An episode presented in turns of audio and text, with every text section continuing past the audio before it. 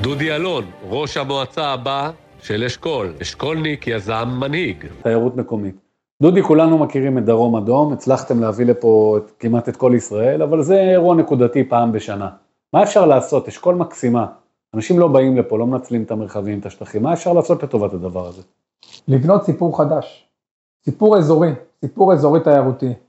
יש לנו פה ביישוב מספר בעלי עסקים שחברו להם יחד, זוג אומנים שנותנים הופעה, בחור מקסים שיש לו מרכז הסעדה, משק חקלאי אורגני שעושים קטיף, וסדנת אומן של נפח מהקסאמים. מגיעים אוטובוסים, מסתובבים, תואמים, שרים, אוכלים, משלמים וחוזרים חזרה. יש לנו כאן סיפורים נהדרים, אנשים נהדרים, אטרקציות נהדרות, ואפשר לבנות סיפור יישובי או סיפור אזורי ולמשוך תיירים לאורך כל השנה. זה ברמה המיידית הפשוטה. מה עם כל המרחבים הפתוחים האלה? איך אפשר להפעיל אותם? ברמה היותר משמעותית, אנחנו צריכים לייצר עוגנים.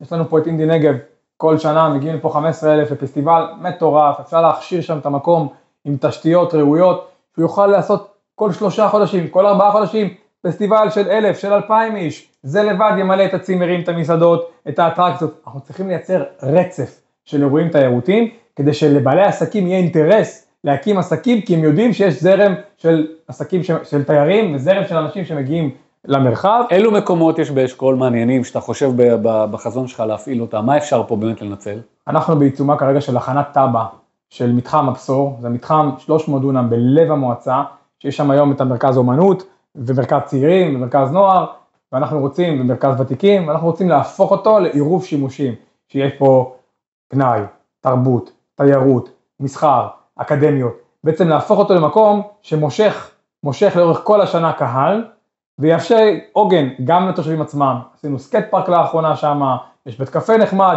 אבל אין מספיק עוגנים מסביב כדי שיחזיקו אחד את השני. הסיפור פה, במקומות כאלה, במקומות מרוחקים כמו אצלנו, זה לייצר מרכז שהוא נותן מענה בבוקר לקהילה, אחרי הצהריים לתושבים, בסוף שבוע לתיירים, באמצע שבוע לכנסים. חייבים לייצר ולחשוב חכם, יצירתי, יזמות, וככה אנחנו מייצרים עוד עוגנים, והדבר הכי חשוב זה לייצר גם תשתיות, שאותם בעלי עסקים יוכלו בעצם להקים אותם ולעשות את אותם עסקים תיירותיים. יש לכם שטחים אה, גדולים, אני שבא מאזור המרכז מאוד מקנא באפשרויות שיש למשל בתחום הספורט, מה ניתן לעשות?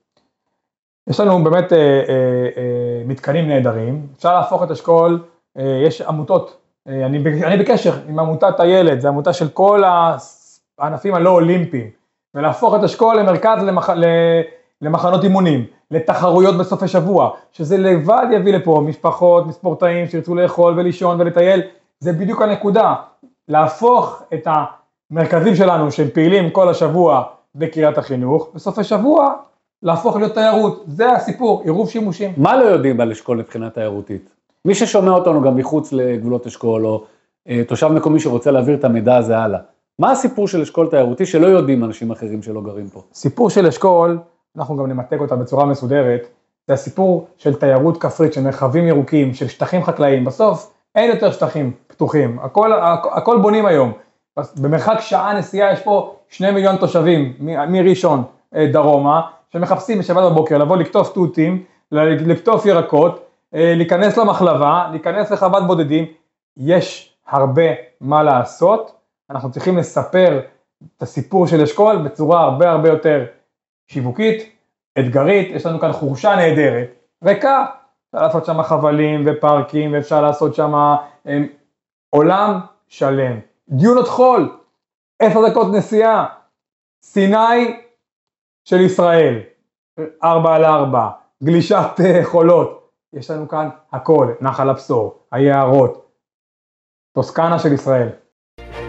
דודי אלון, ראש המועצה הבא של אשכול, אשכולניק יזם מנהיג.